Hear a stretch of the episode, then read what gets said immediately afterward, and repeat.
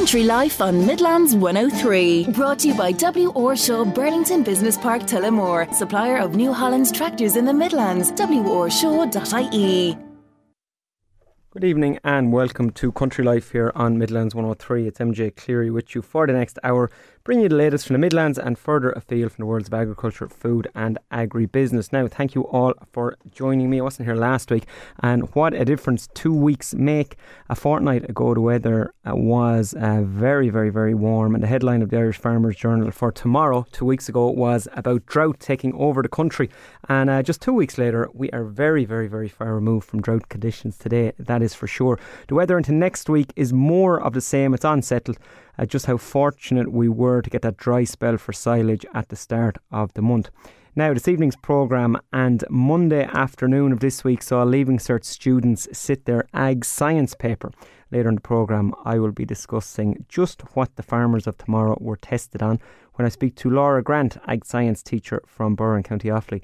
To say that it is a comprehensive exam is an understatement. I looked through it in detail today and it really is an interesting read for somebody farming. But to have the kind of knowledge that's in the paper at the age of 17 or 18, it's really, really quite something. And uh, we're going to go through it a little bit later on.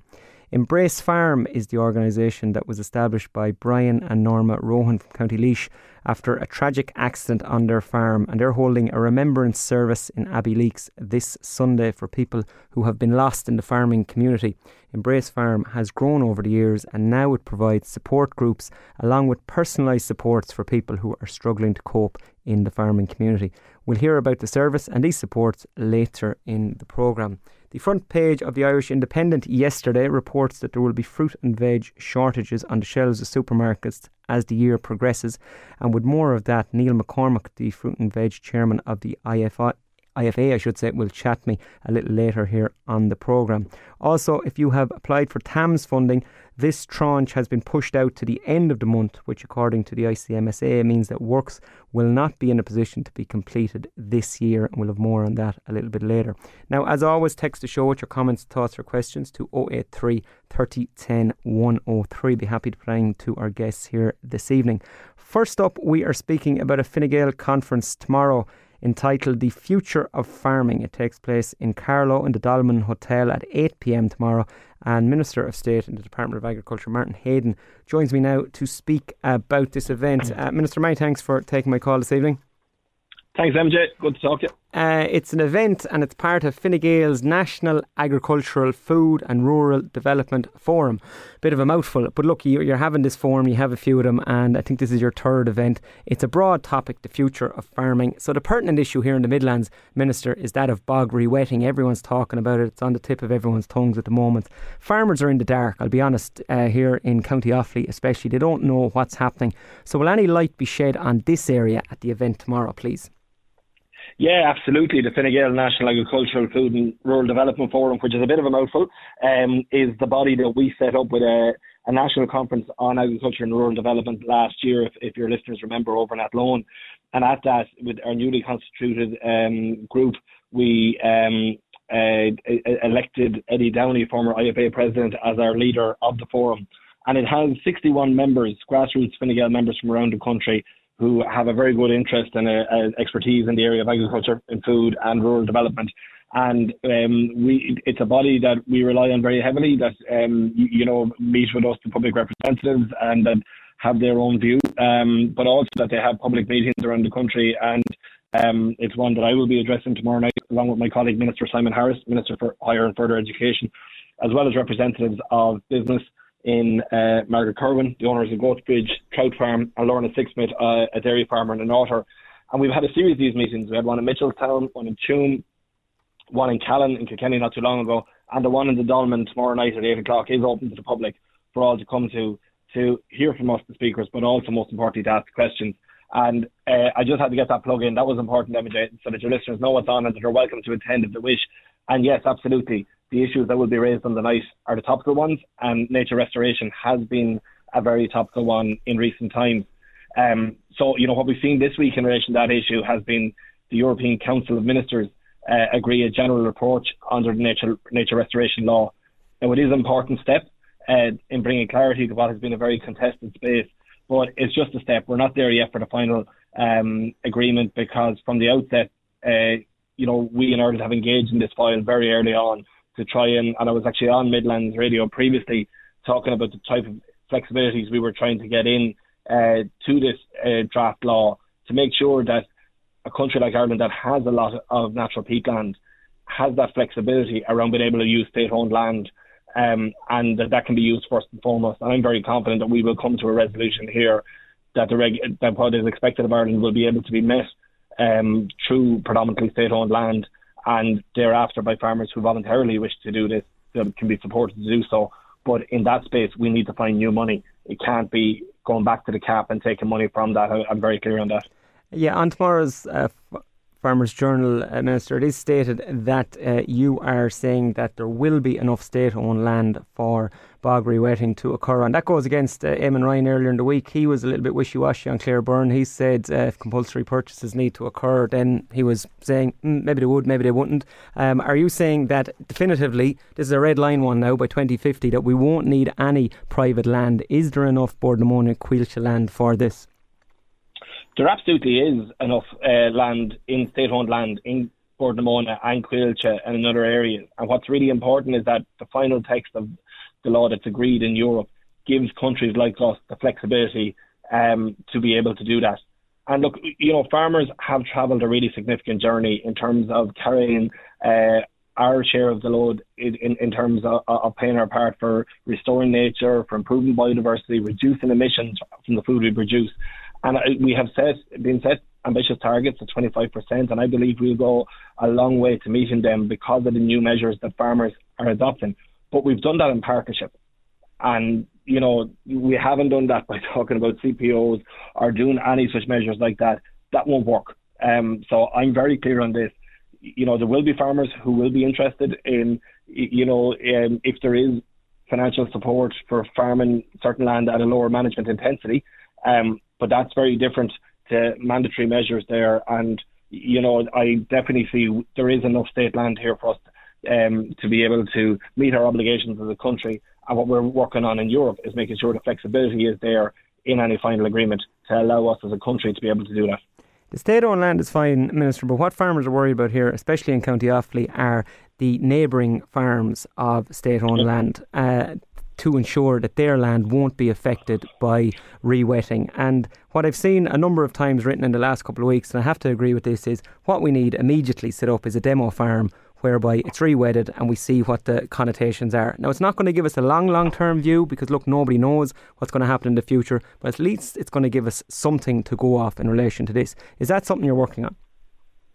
Uh, well, look, to be clear here, there's about 15,000 hectares already uh, rewetted in Ireland by Bord na Móna. Uh, their initial targets of 33,000 hectares was what was set for them a couple of years ago, and they're well on the road to achieving that, and is that is, target. And just my question on that, Minister, is that that land that's rewetted, is that in the centre of larger amounts of land, or does that border any private landowners? And look, you may not know the answer, it's an awful lot of land, but that's just the, the question that comes to mind.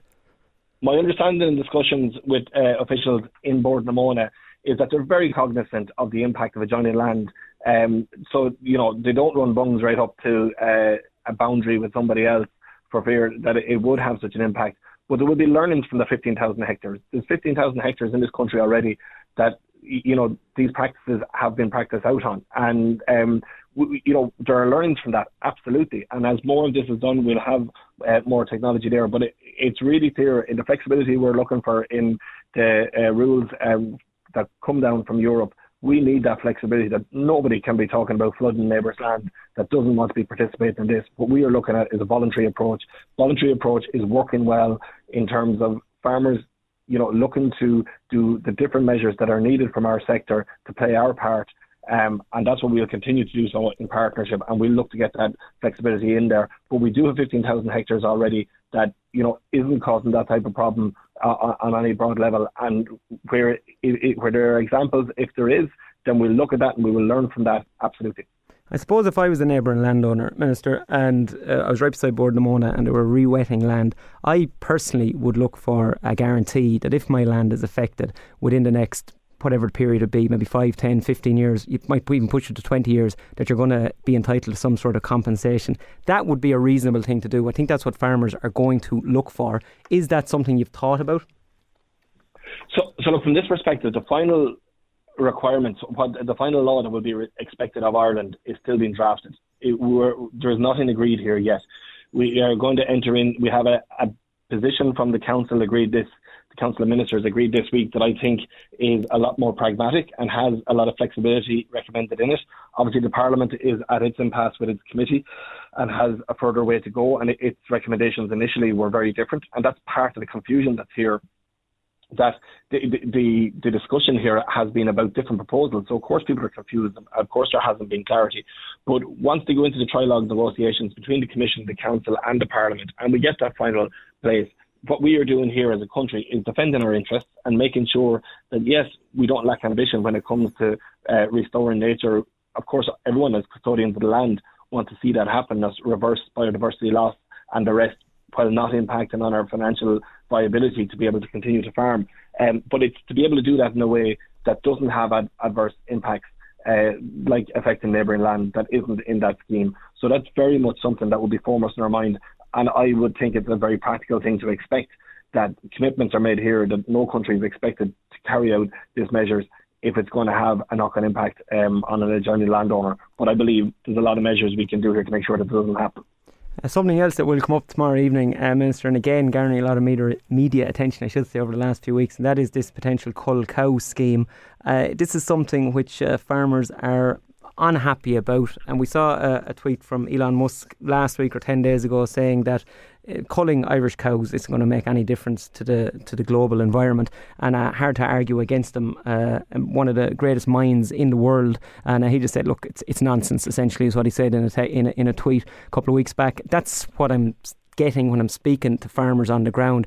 They're saying, look, we will do protected urea, no problem. We'll do multi-species sward. We'll do low emission slurry spreading. If the derogation goes from 250 to 220, so be it. We'll work with that. We're working with banding. But culling productive dairy animals, no, it's not what anyone wants to do. And people don't see it. And there's a lot of backlash from this, Minister. So I think it's really important to talk about where this originally came from. Um, and it's really important to be very clear there is no scheme. There is no proposed scheme here. What we did after we established Food Vision 2030, which is our 10 year strategy for how we're going to grow the value of our food and drinks exports out of Ireland to the benefit of Ireland's farmers, uh, we set individual food vision subgroups. The dairy food vision subgroup was the first one established, and the second one was the beef and sheep group. And that had representatives from the farm organisations, from industry, from co ops, all the key stakeholders. When we sat around the table and we talked about the different uh, challenges and opportunities that face us down the line, how we can ensure we have alternative funding streams for uh, farmers to come from the likes of renewable energy, like solar, like anaerobic digestion, and those opportunities, but also what are the challenges and threats to us? And we know what they are in the area. Of dairy as example in terms of welfare, calves, emissions, water quality, and nitrates. These are all things that are there that we have to be proactive on managing, and we are leading the way on trying to manage. Um, so the, the Dairy Food Vision Group came up with 19 recommendations to be looked at uh, to try and help us meet our emission targets, but protect the future of the sector and all the rest. And one of those 19 was to look at an exit scheme for those dairy farmers who wish to do so. It is incumbent on my department when recommendations like that come from stakeholders that there will be modelling work carried out, that we would look at it. There's loads of modelling work carried out by my officials in the Department of Agriculture to look that if we were to do X, Y, or Z, how much would that cost? What would be the benefit? Are there unintended consequences? What would be the knock on impact of that? So people shouldn't be rattled by the fact that modelling has happened to look at this. I've seen lots of modelling papers on lots of different uh, suggestions that might never happen. So there isn't a scheme here as such. And from my perspective, I'm very clear that you know I would need convincing. I would need to be convinced that any such measure would be value for money and would do what it was expected to do and would be for the benefit of overall agriculture and farmers uh, uh, and, and that approach because there ultimately are different ways to achieve what the targets are we have to achieve here. But you know, ultimately, this is a recommendation that came from the Food Vision Dairy Group. It is incumbent on my department that it would analyse that um, and then look at that modelling thereafter. Yeah, we could uh, we could chat all evening, uh, Minister. Lots of uh, uh, different topics, but look, they're the two most pertinent ones at the moment. I'm going to let you go because I know you're busy this evening. Uh, just your event is. Will you give me time, day, date uh, for it all just before you go? Yeah. So everyone is welcome. It's open to the public. It's the Fine Gael National Agriculture, Food and Rural Development Forum. Obviously, we'll focus on agriculture, but also food and rural development is a key part of this. It'll be chaired by uh, our chairman, uh, um, Eddie Downey. It's in the Dolmen Hotel in Carlow tomorrow night, Thursday, the 22nd of June at 8 pm. All are welcome. And while there'll be speeches at the start, I guarantee people a large part of the meeting will be questions and answers where people get to have their say. Very good. Many thanks, Minister. We'll speak to you again on the programme. Thanks, uh, Uh, Martin Heydon there, and that event is uh, as we said, tomorrow evening in the Dolmen Hotel in Carlow. And uh, look, nature restoration law, it's early days in it, but uh, they are the assurances that farmers want. A farmer, if his or her land is neighbouring land that is to be rewetted, they want a written guarantee that if anything happens to their land, that they will be compensated for it. And there's no question about that. That's a red line issue, and that's just where it has to be at, and that's where the conversation needs to be from day one. In relation to the cull, uh, look, it's mooted. It, it, it is put out there at the moment. Will it happen? Won't it happen? It will depend. It will be voluntary, obviously. Uh, it would have to be voluntary. There could be no question about that. Uh, but the merit in uh, in culling productive cows, mm, I have to scratch my head when I look at it anyway. There's no question about that. Coming up after the break, we're going to be speaking about ag science. So, if you sat your exam on Monday of this week, we're going to look down through a few issues uh, that arose. Uh, there was one question about bull breeds at the start, and I'm still scratching my head a little bit in relation to it. I'm not sure which is which. I'm going to ask Laura Grant, ag science teacher from Birr in County Offaly, in just a moment. We're also going to talk about a few different elements of the paper which is what the farmers of tomorrow are currently being taught. And uh, it is very interesting and it's very up to date on the whole environment aspect that we've just been speaking about there. So stay tuned for that and we'll be back in two minutes. Country Life on Midlands 103. Brought to you by W. Orshaw Burlington Business Park Tullamore, supplier of New Holland's tractors in the Midlands. worshaw.ie. And you're very welcome back to Country Life here on Midlands 103. Now we're moving on. Ag Science is the order of the day, and we have Laura Grant, Ag Science teacher from Burren County Offaly. Laura, many thanks for taking my call this evening. No problem. Thanks very much for having me, MJ. Uh, Laura, Monday afternoon saw students uh, sit the exam. It was two and a half hours. I had a look at the paper yesterday and I thought it was very tough. Uh, now, I didn't do ag science from leaving back many moons ago, but um, you're in the know. What did you think? Did you think it was uh, it was a tough paper? Yeah, well, look at it. I suppose when I did look at it there yesterday, it seemed like a fair enough paper, but there definitely were, I think, a few questions that were challenging enough. Um, and it certainly required a lot of anal- analysis and kind of interpretation of kind of, I suppose, reports and information and data. And I suppose that kind of is a fair representation of what farming has gone like today in terms of looking at kill out reports and ICBF report, Eurostar indexes, milk recording results. So it kind of did require a lot of that yeah, you know, looking it's, at it's a um, yeah, it's a very, very, very accurate and, and up to date reflection of agriculture, no question about it. And there's a few parts on it I want to I want to pop through. One of them, Laura, was, and the reason I, am doing the piece with you this evening was a, a, a, girl who was on work experience with me back a few weeks ago on the farm. She said ag science, and she sent me a message yesterday wondering, did I know what these three breeds of bulls are? And obviously, our listeners here don't have this in front of us, but there's there's three bulls in front of us here: A, B, and a C. B is definitively a Belgian blue. I don't think anyone could argue yeah. could argue on that.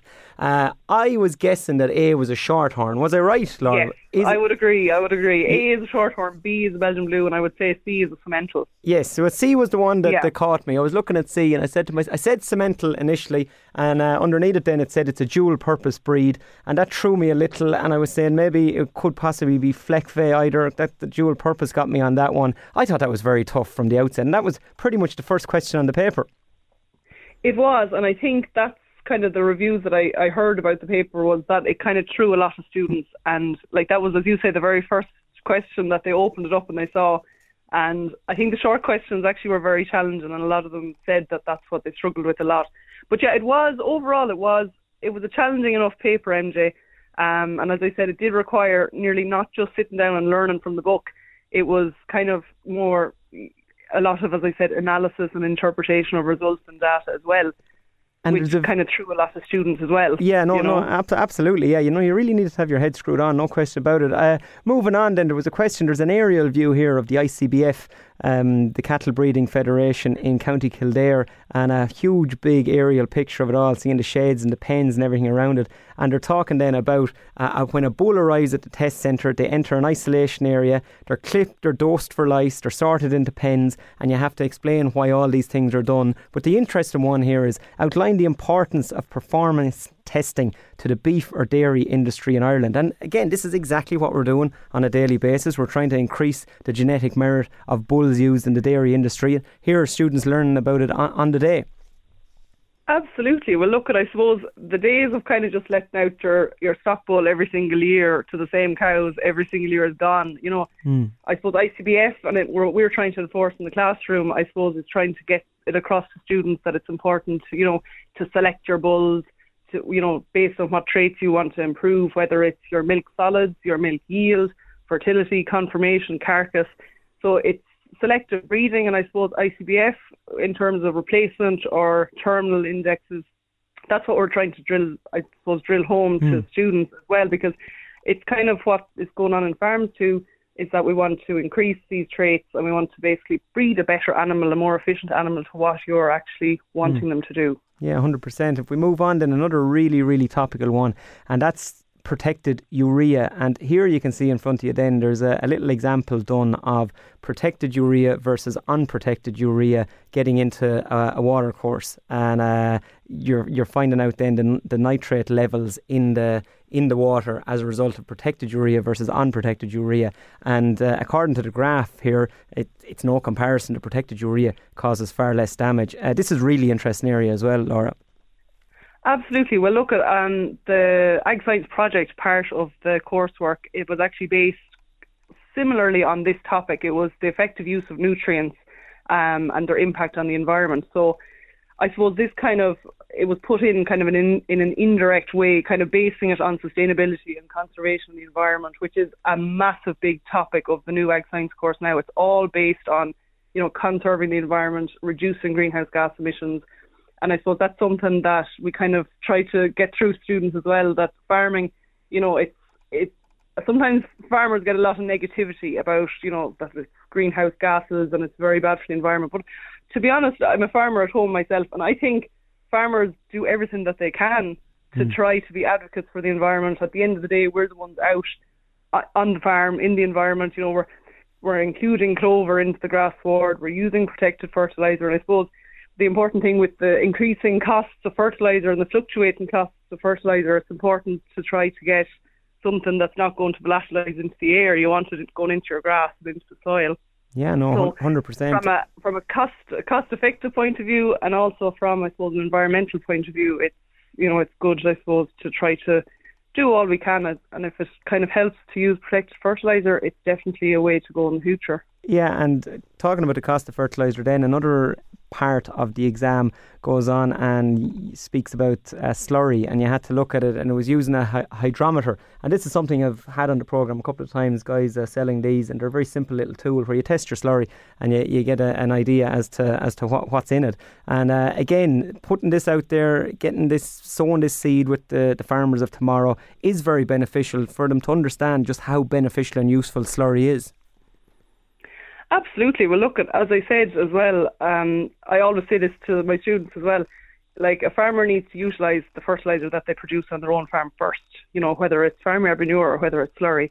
And I suppose sometimes uh, even my own father at home would say, "Sure, look, the slurry is what it is now, and that's it." And I suppose with using the likes of a hydrometer, yes, it'll tell you the dry matter and it'll tell you, it'll give you an indication as to what. NPK values you have. Um, but you know, I suppose whenever you have slurry, you kind of want to put it out in the right conditions, using the right equipment, whether it's your trailing shoe, dribble bar, preferably. You know, you want to try to get the best utilisation from that. I definitely do think that using a trailing shoe, from personal experience here at home, it's undoubtedly way better than mm. hmm. splash plate. You know, um, just the difference in grass growth is phenomenal. And I suppose as it going back to the protected fertilizer again, if it helps the environment, that's even better. You know, yeah. you're hitting every aspect there. But um, no, definitely look, it's the way forward. As I said, testing your silage, testing your soil, testing your slurry, it is kind of the way forward. And it's kind of farming has diversified and changed so much in the last 30 years. It's it's getting a lot more scientific. Yeah, no, ab- absolutely. And everything we're doing, when you see it on the ag science paper, you realise there's a science base to it. One of the last ones I'll talk about, uh, Laura, and that is the 25% reduction that we're looking to achieve by 2030. And it's on everyone's lips at the moment. And it's what we're, what we're talking about in Agriculture Weekly here on the programme and, and everywhere else. And it's a, Anna and Lucy, these two people, examined the percentage share of the carbon emissions from their beef enterprise. And we look at it and we see uh, how much uh, emissions come from the different areas one being animal digestion, the other being man- manure usage, fertilizer usage, then forage and feed. And again, it's asking you to look at this data, identify the main source of carbon emissions on the farm. Again, getting the farmers of tomorrow to look at this and go, well, actually, you know what? When the animal is here eating and growing, this is actually using up carbon, something you may not really think of unless you're told. Absolutely. Well, look at I suppose, as you say, we are kind of it's put it's put to farmers a lot to kind of meet targets, and I suppose was it was 25% by 2030. But I suppose going back to what we were talking about there previous with ICBF um, and you know selective breeding, and we're trying to breed an animal that's going to increase their carcass and their conformation. I suppose you know sending on animals to the factory at you know 24 months. Um, I do think though, you know, farmers are doing everything that they can. Like, you know, the likes of I suppose the previous schemes, your previous rep scheme and your um GLAS and now your acre scheme, like uh, farmers are doing everything that they can in terms of sowing hedgerows, buffer zones. Um, so there's lots of things that are being done, I suppose, that aren't really spoken about. Um, so I do think it is, you know, it, it kind of is a help, I suppose. Yeah, no, absolutely, Laura. And the fact that it's it's on the paper and people are going to be aware of it. Look, a lot of your students are going to be going on. They're going to be studying ag science. They're going to go on to become farmers, dairy farmers, beef farmers, go on to Gurteen, go on to different ag colleges. And the fact that they're thinking like this from the outset, it's yes, it's cutting carbon emissions. It's also cutting costs. It's increasing productivity, uh, and it's trying to marry all of those things together and make a good living out of agriculture. That's really where we're, where we're all at. Uh, but it is very interesting to look through it. Other areas we didn't get a chance to talk about, but look, there's parts about scanning cows digestive systems of the pigs, somatic cell counts, mastitis. It really is so wide ranging. And uh, after two years of that course, uh, Laura, you're going to be well versed. If you're going on to an ag college after it, you'll have a very, very good grounding behind you for a career in agriculture. Absolutely. Well, look, at coming from I, I did ag science myself in WIT a few moons ago, but absolutely, MJ. I think it does. Um, as I said to you yesterday on the phone, it does. The new course, the new ag science course, definitely does give a better representation of Irish agriculture today and its future. Like it's changed so much since I say my own father started farming. It's gone very much technological based, very much scientific, very much data based. You're you know you're picking your bulls. You're using you know different I suppose technology in terms of EBI, Eurostar indexes. It's it's gone very kind of scientific, as I said, and that's the way forward, and that's the way that we need to kind of start thinking you yeah, know. Absolutely. Laura, I'm going to leave it at that. And I'm going to say many thanks for joining me here on the programme. Hopefully your students did well. And uh, no doubt with a teacher like yourself, they uh, they did because definitely know your stuff, no question about that. And we'll speak to you again on the programme here. Laura, many thanks. No problem. Thank you very much, MJ. Uh, Laura Grant, there, ag science teacher from Birr in County Offaly. And uh, if you sat the exam on Monday last, uh, fingers crossed you did well. And the Leaving Cert in general is, uh, look, it's a very, very tough thing, very challenging time over a couple of weeks. And if you did well, that's fantastic. If you didn't do great in it and uh, it's not your thing, you'll go on and you'll find something uh, that is your thing because academia isn't for everyone and there's any amount of avenues out there and lots of different areas to get into, especially if you have a good work ethic. And uh, you will find what you're passionate about and you'll crack on with it. So it, it is what it is. You've done your best and uh, the rest is uh, to uh, to be seen what will occur in August when you get your results. But that ag science exam, two and a half hours of it, uh, you wouldn't have been fit for much after, to tell you that. But 30, it was actually about 40 pages long. I was looking through the exam paper. I thought it'd never end. Uh, now, that is it for this section of the programme, and we're going to move on with an ad break. After the break, I'm going to be talking to Niall McCormack, he's from the IFA, about a potential fruit and veg shortage. As a result of the weather over the last couple of months. We're also going to be talking to Caroline Redmond. She's from Embrace Farm about a service which they've coming up this Sunday in Abbeyleix, so stay tuned. Country Life on Midlands 103. Brought to you by W. Orshaw Burlington Business Park Tullamore, supplier of New Holland's tractors in the Midlands. worshaw.ie. And you're welcome back to Country Life here on Midlands 103. Now, I am starting off with fruit and veg, and I have Niall McCormack, IFA Fruit and Veg Chairman, joining me. Niall, many thanks for taking my call this evening. Thanks very much, MJ, for having me on. Ah, you're more than welcome, Niall. I'm talking about the headline of the Irish Independent yesterday, and it stated warning of Irish fruit and vegetable shortages. Now, newspapers love to be sensationalist, but is this a sensationalist headline, Niall, or are we looking at uh, a shortage of fruit and veg on shelves? Well, you know, time will tell, but there there is a twofold problem here. Um, crops were put in late because of weather conditions. Uh, as I said, I think earlier on, that um, there's one broccoli grower I know, and instead of having five plantings in by the middle of May, you just three plantings in. And then on the east coast, where soils are lighter, they would have suffered uh, somewhat with drought. The other side of the problem, MJ, is that um, there has a pro- been a projected 7% decrease in the amount of veg grown this year due to people getting out of, of growing veg. Um, so between the two situations, we are probably talking about definitely less volume of veg on the Irish market. Uh, yeah, a lot of, as you said, the amount of people getting out of it, uh, Niall, getting out of it for many reasons. Getting out of it because of the workload, uh, because of you know differences trying to get staff and whatnot, uh, and also look, we see the issue with peat as well over the last couple of years, uh, um, and not very favourable for horticulture. So there's a lot of challenges in the sector at the moment. Yes, there are a lot of challenges. Um, growers, some growers are getting older. The age profile of Irish um, market gardeners or horticulture growers is quite quite a bit older than than we say say it should be. Not many people coming into the business, very few young people coming in, um, and growers in general are pretty upbeat. But at recent meetings, you could feel the kind of doom and gloom. Mm. Prices, prices, prices is probably the biggest problem, and labour shortages and availability of good labour. Um, fruit and veg if you took a graph from the 1970s right up to, say, a year ago, the, pri- the, fruit, the price of fruit and veg has not kept up with the price of inflation. So that means the real price of fruit and veg has dropped. Now, it has gone up a bit over the last year since the war in Ukraine. But, um, you know, farmers feel as though they're hitting their head against a stone wall. Availability of labour is a problem too um, work permits, getting work permits for workers and that um, is another problem. So really, it's probably time as the government and the powers to be will have to look at this situation because shortages of fruit and veg means that stuff has to come in from abroad. That in turn affects our Irish food security.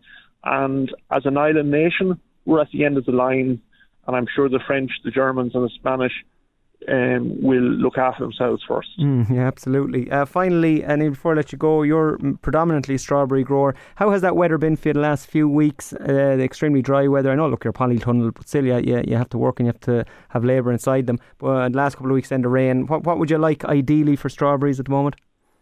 No, in fairness, the last few weeks um, demand has been good, and um, you know a lot of strawberries has been picked. Um, so yeah, no. In fairness, we're getting a good run of it at the moment. Um, we have another kind of week of peak picking, and then we kind of drop down a little bit, um, and we peter out then till October. Yeah, very good. Uh, well, uh, Niall, many thanks for joining me here on the programme. And we don't have to worry too much yet, I'd say, but maybe we might have to scale back a small bit of that uh, that veg on the plate as the year progresses. We'll have to wait and see and see how the growing year progresses as well. I'll say many thanks for joining me, Niall, and uh, hopefully you have a, a productive and fruitful, no pun intended, rest of the season. Thank you very much, MJ. Thanks, Niall. Take care. Uh, Niall McCormack there, IFA Fruit and Veg Chairman. And uh, Niall is uh, up in the Northwest Meath uh, region, and uh, he produces lots of strawberries for SuperValus predominantly uh, down around here, down around the Midlands, Mullingar and Birr predominantly. And uh, as you can hear there, the labour is a big one in horticulture. Labour is massive. Look, it's massive in all areas of agriculture. But that and peat, availability of peat and rising prices as a result of nonsensical rules in relation to use of our own peat in horticulture. But that is something for another day. Uh, now, Embrace Farm have a service which is taking place this Sunday in Abbeyleix, and Caroline Redmond from Embrace Farm joins me now. Caroline, many thanks for taking my call this evening. Thanks. Hello, MJ. Thanks for having us on here. Uh, you're more than welcome, Caroline. Caroline, can you just give people an indication of what's occurring in Abbeyleix this Sunday, please? This Sunday um, is the 10th annual Ecumenical Remembrance Service Mass organised by Embrace Farm. Um, so it's, yes, 10 years this year, and it will be held at 2 pm in the Most Holy Rosary Catholic Church in Abbeyleix, County Laois. And um, uh, Caroline, as you said, 10 years, hard to believe I've been on the go 10 years. I often um, publicise it here on the programme for you over the years. And it was as a result of a tragic farm accident taking place on the farm of uh, Brian and Norma Rohan, which the vast majority of our listeners will be aware of. And uh, that's where Embrace Farm started. But over the years, Embrace Farm has moved into different areas. And uh, you've gone into the area, especially the last couple of years, that of support and a support network for people. Can you just give our listeners a little indication of what you do in that area, please?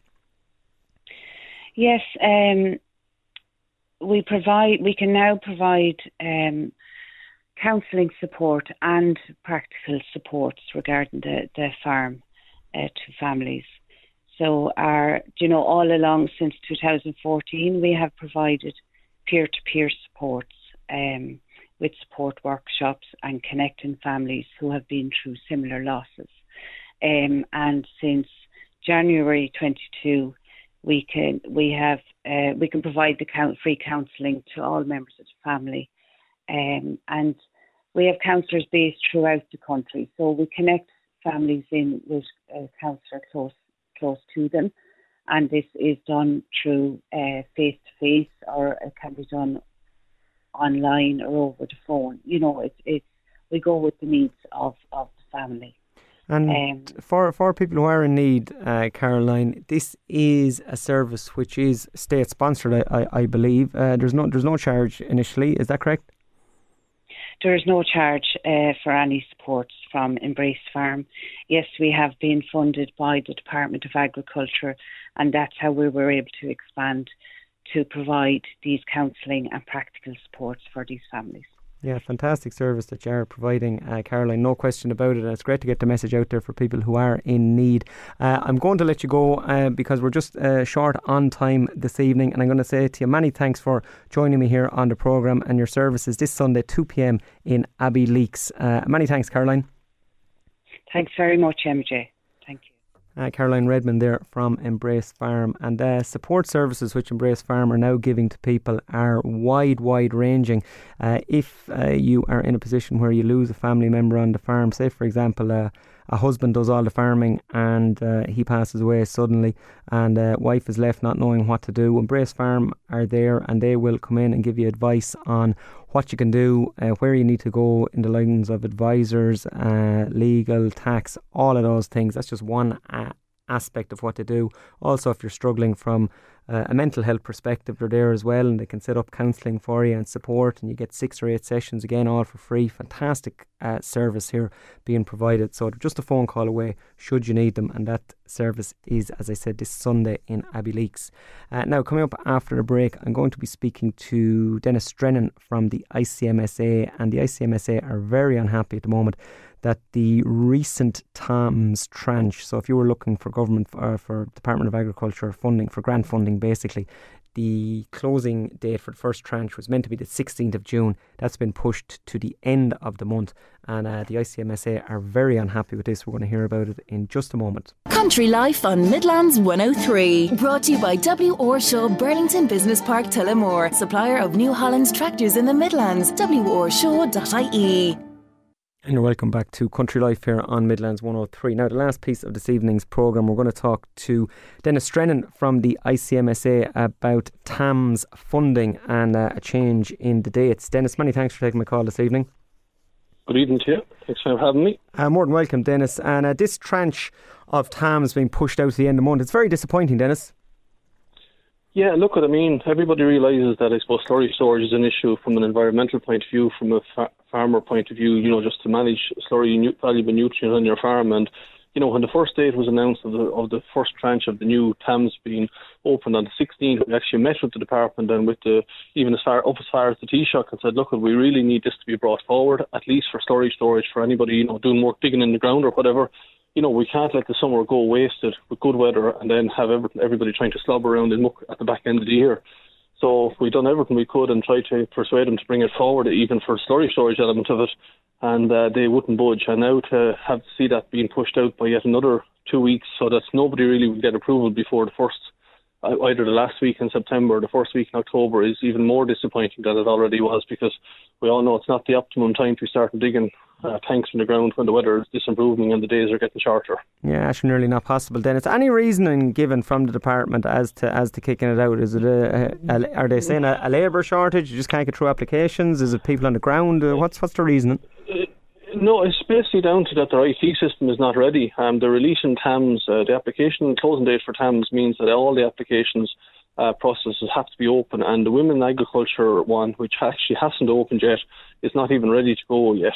Um, so they can't really have a closing date unless all the grant aid schemes are up and running. And that's the last one to be announced, and it hasn't been announced yet. So they have to wait until that one is announced. So basically, it's, it's lack of progress from the department side themselves on IT and being ready to accept applications on all the different schemes that are out there.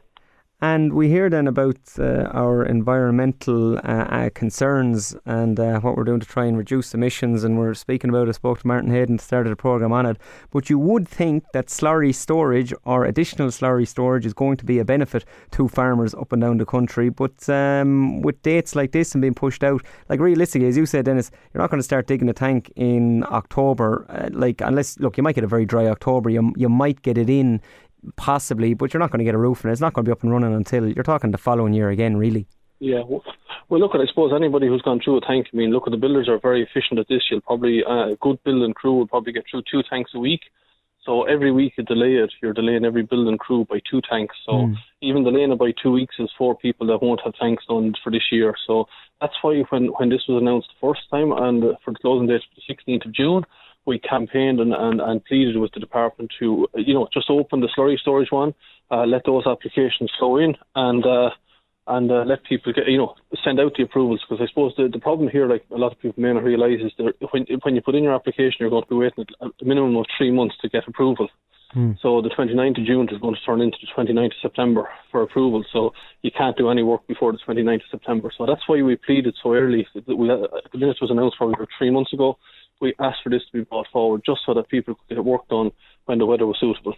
Yeah, very frustrating, Denis. Very, very, very frustrating indeed. But uh, look, I know yourselves in the ICMSA, the other farm bodies are going to try try and keep pressure on to get things moving as quick as we can on this. But uh, it's where it's at at the moment, and I'm going to say many thanks for joining me here on the program and shedding some light on this area for us, Denis. Many thanks. Lovely, thanks a million.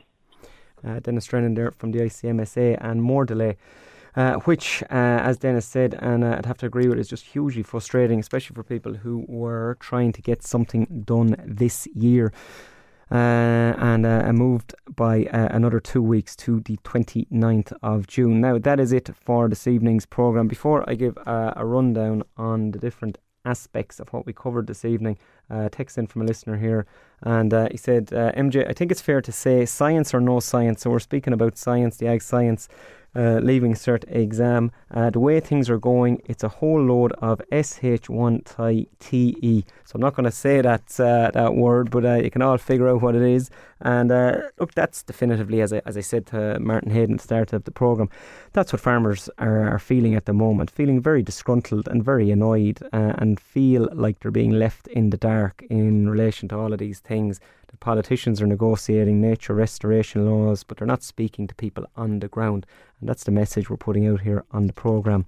Uh, I'm going to say many thanks to all my guests who joined me this evening. It started off with Martin Heydon at the top of the hour, and then we moved on to Laura Grant, Ag Science teacher, who ran through the Ag Science exam which took place on Monday of this week. Uh, spoke to Niall McCormack there from the IFA, Caroline Redmond from Embrace Farm. They have their service taking place this Sunday, and Denis Drennan, just there from the ICMSA, spoke to us about the TAMS tranche being pushed out by that two weeks. Uh, I'm going to say thank you very much for joining me this evening over the course of the last hour. The show is repeated on Sunday morning at 7am until 8am, and you can get the programme wherever you get your podcasts. If you type in MJ space Clery, C L E R Y, we will pop up and you can listen at your leisure.